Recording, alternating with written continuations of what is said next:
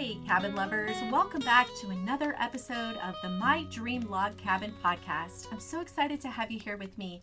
I'm your host, Lindsay Sutherland, and this podcast is brought to you by Caribou Creek Handcrafted Log Homes.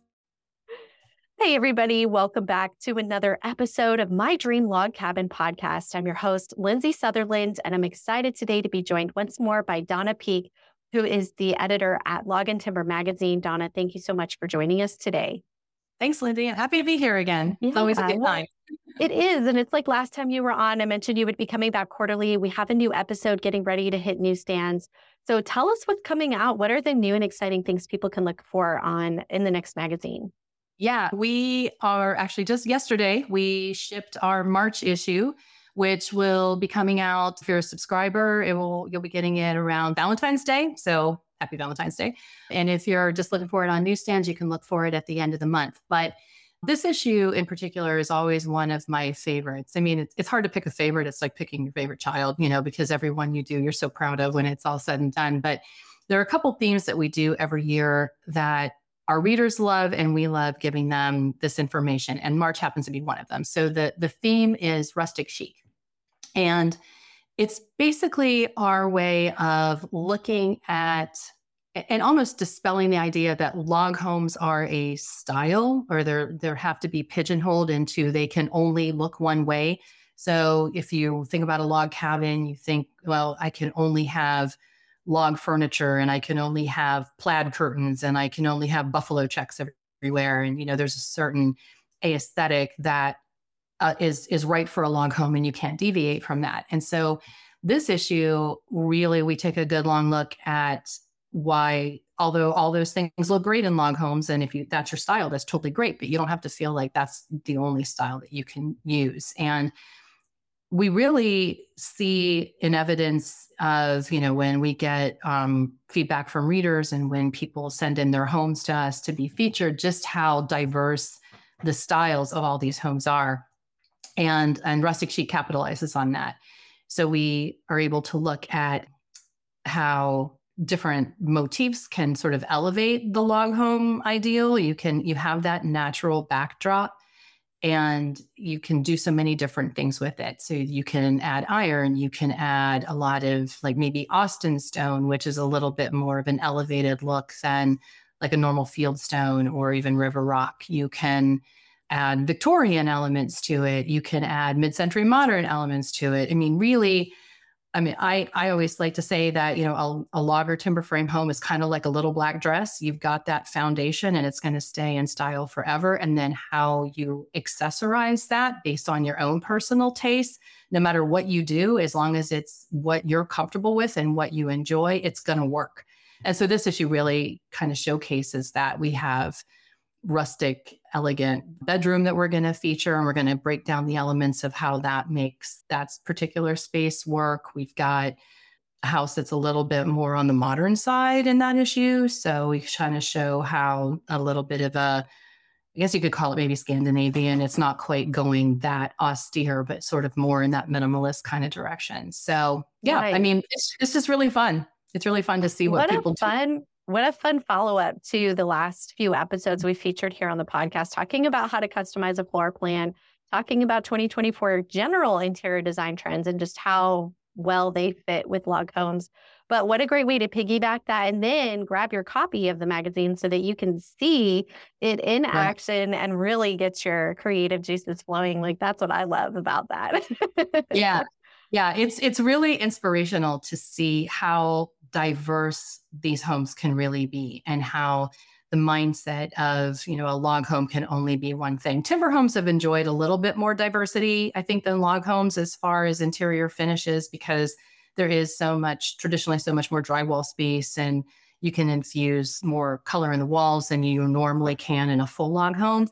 But but people are finding ways to take that and apply it to full logs and and add that color and that richness and that depth mm. that you know it just gets better and better over time you know we've just seen so many really unique and interesting things so that's why you know this issue always yeah. kind of me a little bit kind of gets me energized Well, and it's cool that you mentioned that because I was doing some Pinterest searching, which I know many of our listeners do as well recently. And I just, I don't know, personally, I've just had this interest in like an emerald green color. It looks really good with logs, you know? Yeah. And yeah. I'm thinking, like, how can I incorporate this? And one of the things that stood out to me on Pinterest was curtains, like mm-hmm. voluptuous, mm-hmm. velvety looking, cozy curtains, and how that can add so much contrast to the room, the colors, the vibrancy. So you don't necessarily have to worry about painting, which is nice because then now right. when the trends change, you just change your curtains. Like that's right. so much simpler. yeah, it's a whole lot easier than, you know, painting, you know, your walls or your cabinetry or whatever, you know, just infuse it with color. But yeah, I mean, olive green is a really hot color. I mean, I mean, trees have green leaves, like mm-hmm. most. So, you know, it's like, how can you go wrong with green? But, you know, I'm seeing recently a lot more depth of green where it's really those super saturated colors. And in fact, in our best, I'm sorry, our uh, favorites home issue that we just did in the beginning, the very beginning of the year, we like to explore a lot of the trends that are out there just in design in general and what people are leaning to. And so, one thing we always look for is what is going to be the color of the year which is usually set by the company Pantone. Paint companies will kind of piggyback off of that, but usually Pantone, which is considered the color expert in in the color field, they'll kind of set their color of the year. And this year, I think it's called Fizzy Peach or something like that. It's definitely this kind of translucent peach color where when I first looked at it, I was like, hmm, I don't really know how that applies. And then the more I looked at it and the more I thought about it, it's a perfect complement to logs because it, it does have this soft but yet richness of color in it that you know i mean logs kind of mostly skew and i mean unless you really go a deep deep deep brown or you whitewash them or something most log stains kind of skew a little bit in the orange family. So this kind of just really draws on that and enhances that color but then lightens it up too and just makes the space feel really fresh. So the more I looked at the color, the more I was like, oh yeah, this actually really unlike last year, last year's color was fuchsia. So that was a little bit of a stretch, I think, as far as most people putting that in a log house. But this one definitely is a lot more applicable. And I think you'll see a lot of textiles and draperies and stuff like that that are going to be in this color throughout 24. Interesting. I always wondered who came up with the color of the year. So thanks for finally answering that for me. it is Pantone. I don't really know what they do the rest of the year, but you know, every year it's like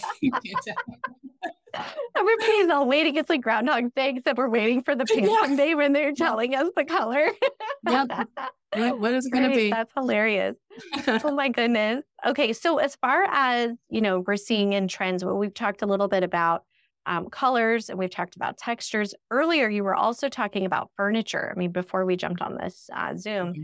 you're talking about texture of, of, furniture and different styles and the way that's going, kind of moving away from the the farmhouse design. That's kind of like totally out now, which ironically, that is literally how I opened up the last couple of episodes because that's what I was saying. Like, I loved the farmhouse design. I was moving, I'm trying to capture, like, how am I going to incorporate it? And I never could. It was like, I had little pieces here and there, but it was never just like full on farmhouse. Yeah. I definitely ended up feeling pigeonholed, like you were saying. A lot of people feel that pigeonhole of it's a log cabin. I have to stick with this traditional, like red checkered, you know, the moose buff- and bear, like that kind of thing. And I'm like, how do I get away from that and make my house feel more modern without, you know, but keep that cabin vibe? And so I really liked what you had to say. If you could um, elaborate on that. Yeah, I mean, and honestly, we still see a lot of that traditional cabin vibe people are i mean pe- they love nature and usually they love wildlife and a lot of people will still want to bring that into their homes and that's awesome if that's your thing but i think the thing to keep in mind is that if you if it's not your thing and you but you like log homes but you feel like you don't want to live in that sort of cabin in the woods kind of environment you don't have to and you know we're seeing Victorian furniture, mid century modern elements, even in the structure of the homes. I've seen a lot of really interesting modern log homes lately with a very mid century kind of design to them with what they call the butterfly roof, you know, which inverts like this instead of going like this. So they're not only putting it into the decor of their homes, but actually into the architectural details and design as well. So that's kind of interesting. I, the thing that I always like to stress in the magazine, and I do it definitely do it a couple of times a year, usually in my editor's notes, is that you know logs and, and timber frames are a medium. They are a building material. They lend themselves to toward some very specific styles to them, but they themselves are really not a, a, a style. So don't feel just because you want the natural log home feeling, which so many people do now. You know, the more technology driven we go and the more they tell us, I mean, even when like AI is scaring everybody to death, right? Because it's like, oh my God, the robots are taking over. So the more we go that direction, the more we crave a sense of nature and feeling like, you know, you you've got that grounded sort of sense. So, and people are putting it into their homes. Yeah. You know, I mean, that's where you spend, especially a lot of us, you know, that work from home like at least part time, if not full time, you know, you're here all the time. So you want to surround yourself with an environment that is going to be nurturing, is going to make you happy. You're not going to be stressed out because you feel like everything is sort of at odds or you don't like what you're looking at 24 hours a day or all your waking hours of the day. And, and that's really something that log and timber frame homes provide is that built-in sense of nature. And then what you do with it is entirely up to you. You know, you can make it bohemian. I mean, I've seen homes that are sort of have that California boho kind of feel to them. That is just as at home in a log home as, you know, just going with the buffalo checks and the bears. It's it's really more versatile than people give it credit for. Mm, I love that. That is so true. And then what about as far as the furniture goes? Because that was something we we talked about a little bit. Was art was becoming a really big in 2024, these were the trends, right? Art is becoming a lot more popular and not so much the cookie cutter art that was really popular with the farmhouse stuff, but more unique pieces, custom pieces. Yeah. Almost more of a Renaissance style looking, just you uh, heirloom pieces, even are yeah. really becoming a thing, which I love personally. I just love that. But when that trend is also applied to furniture, you mentioned like, you know, we see a lot of the log furniture and maybe maybe that isn't necessarily that's an area where people kind of get this is one thing i will say like this, i've heard this from people and then i had the same experience. I moved into my log home i was really excited about it and then i'm picturing the log furniture the log home the all the things and then i'm like wow this is just too much of the same color. Everything's wood. I love the wood but it's a little overkill so I loved what you were talking about with the, the layering and the depths and the different textures of wood. So can if you can elaborate on that from a furniture perspective. One of the biggest things that I've seen, I've been doing this for 24 years now. I've been around the log home industry and um, it's the one place where I've felt good like the entire time. You know, it's like it really kind of sucked me in. Never really thought 24 years ago that this would be where my career was taking me, but I fell in love with them like so many people do. But the one thing that I can tell you from when I was in this business in the early 2000s versus now, and it's a welcome change, is that people are using different wood species and different stain shades. Where 20 years ago, if I looked at a picture of a house, everything was pine and it was all stained the same color from the floors to the walls to the cabinets to the furniture. It's like it was so monochromatic and every nothing stood out you know everything was so much the same color that it all just kind of blurred together into one great big honey toned mess you know just it was too too much of a good thing can actually be too much of a thing. it's so true so, so now you know people are using let's say they want to use the honey tone on their logs which still a lot of people do although it's kind of toned down a little bit. Like we see a lot of more softer browns and less of that golden kind of color that we used to see, you know, 20 years ago. But let's say, you know, the, the logs are honey, but the floors are natural. So they sort of have this blonde look with maybe just a clear coat on them. So you definitely see where the wall stops and the floor starts. And then maybe the cabinets might be painted. You know, maybe they're painted like a rich green or, you know, something even I'm seeing a lot of black. You know, black looks amazing because it really pops off those off those walls, even more so than white. Although we see a lot of white too, but the black is really rich against the log tones. And then, you know, maybe the the furniture is velvet. You know, their living room furniture might be a velvet and they've got a like Persian rug on the floor, you know, and there's all kinds of color in that. So where before you almost didn't notice the logs where it, it was just sort of like they were all there. Now it's like every element is stands out on its own, but complements every other element that's in it. And, you know, I think people have shied away from mixing stains because they think it's like you're not supposed to mix, you know, stripes and plaids or something. You know, they think it's just at odds with each other. But if you look at a forest, you know, the, the trees, you've got pine trees, oak trees, maple trees, you know, all these different wood tones that make the forest so beautiful. Well, now they're bringing that to their houses as well. So you have all of the birchwood, you know, all of those colors infused into your home. And it just, it feels more natural and it feels calming as opposed to the tension that's created when everything is all the same all the time. Mm-hmm. Eh, yes, amen to that. I cannot wait. I cannot wait to see these pictures. I'm I'm really excited about this episode or this edition of the magazine because well, I need some inspiration. One of, in it, one of the houses in this issue is very is traditional. It has a great big log post in the center. In fact, we featured it on our back page it's a great big log post with a carved bear with a little honey sort of thing in there. So these people loved bears. I think they said in the article they had like 386 bears in their house. Mm-hmm. And they're in sort of like a, I called it in the story, it's like a little Where's Waldo of bears. It's like you look at the pictures and you're trying to figure out where all the bears are.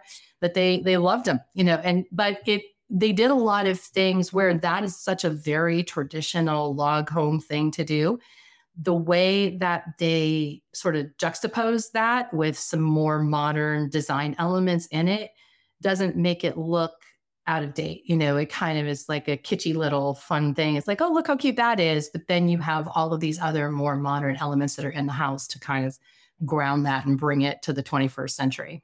Mm-hmm. You know what I'm really hearing? Like all of this that you're saying, bringing in the tones from nature, really, it's about the experience of your home Absolutely. more than just the looks and the aesthetics. And I think, I mean, I'm remembering back when we had our formal living rooms, you know, and people still do that. But when I was a kid, my we had a formal dining room, we had a formal living room. Then we when you're not allowed to go into.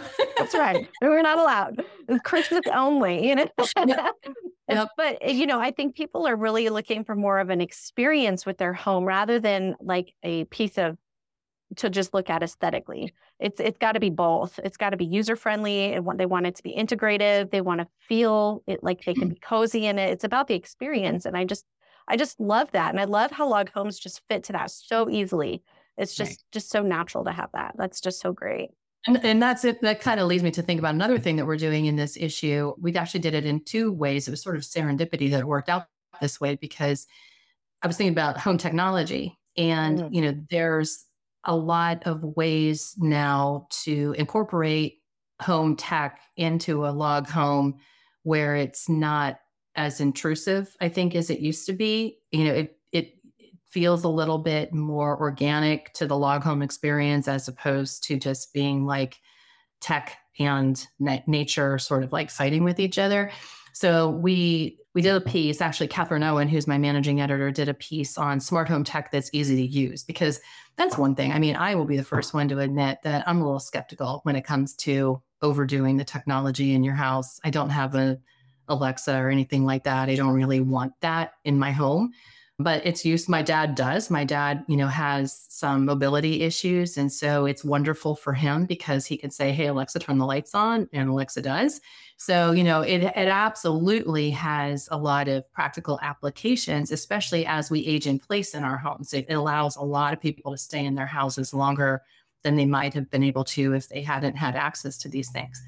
But but yeah, they can feel kind of intrusive. They can feel kind of like they don't really belong, especially in a log home environment. So Catherine did a great job of finding some really um, useful products that integrate well into the log environment. And then the serendipity part was every issue we feature what we call the reader spotlight, where all of our homes are obviously owned by you know readers and you know real people, but you know we like to we tell those stories where every issue we like to have one reader tell the story from their point of view.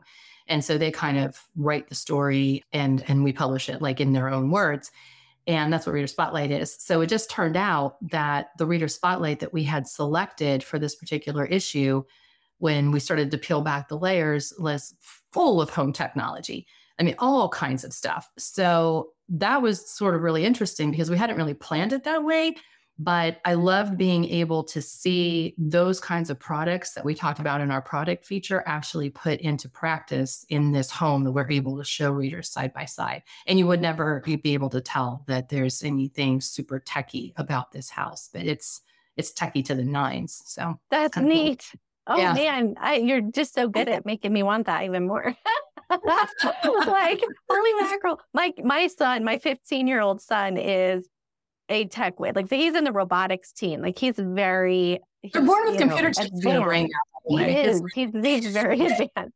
Well, it's kind of cool because I have four kids. So my my my youngest boy, so my youngest is my daughter, but my youngest boy is so old fashioned. Like oh, yeah. he, he loves the log home. He loves the woods. He's just so right in his element in this house that we have.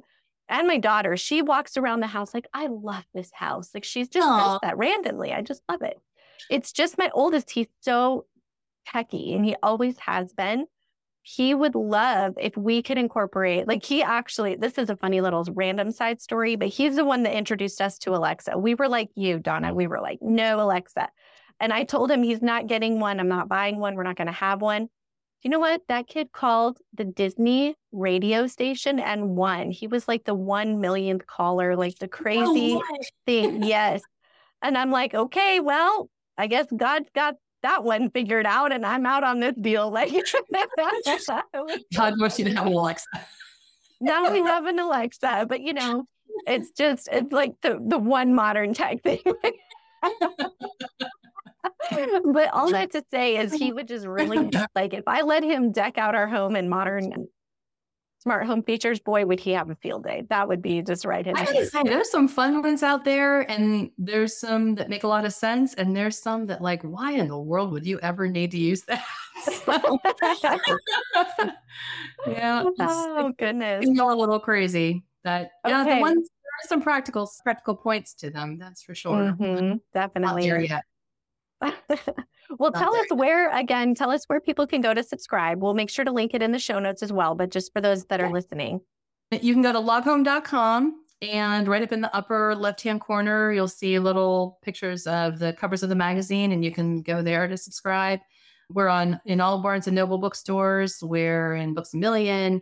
We're in select grocery stores and Home Depots and Costco's. We're not in every single one of those. So we're kind of in areas where log homes are really, you know, popular. And there's other areas where, you know, it doesn't make sense for us to be there. But pretty much if you go to a Barnes and Noble Books a Million, you can find it on the newsstand. The easiest way is to just get it in your mailbox and subscribe. It's cheaper. You can get an entire year's worth of magazines for the cost of about slightly more than one than you would pay on the newsstand.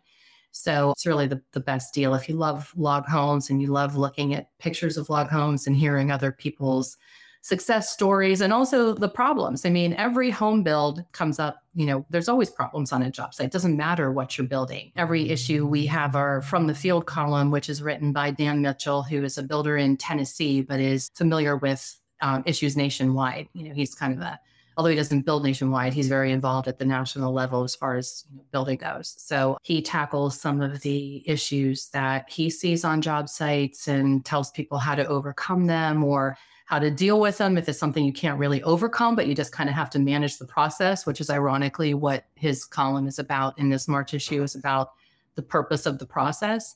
Just kind of making sure that people understand that kind of thing when they're going into, you know, designing and building a home so yeah, so all that stuff is it can come right to your house and you don't have to go search for it and you can get it for cheaper. Mm-hmm. Better. Fantastic. Okay, wonderful. Yep. Thank you.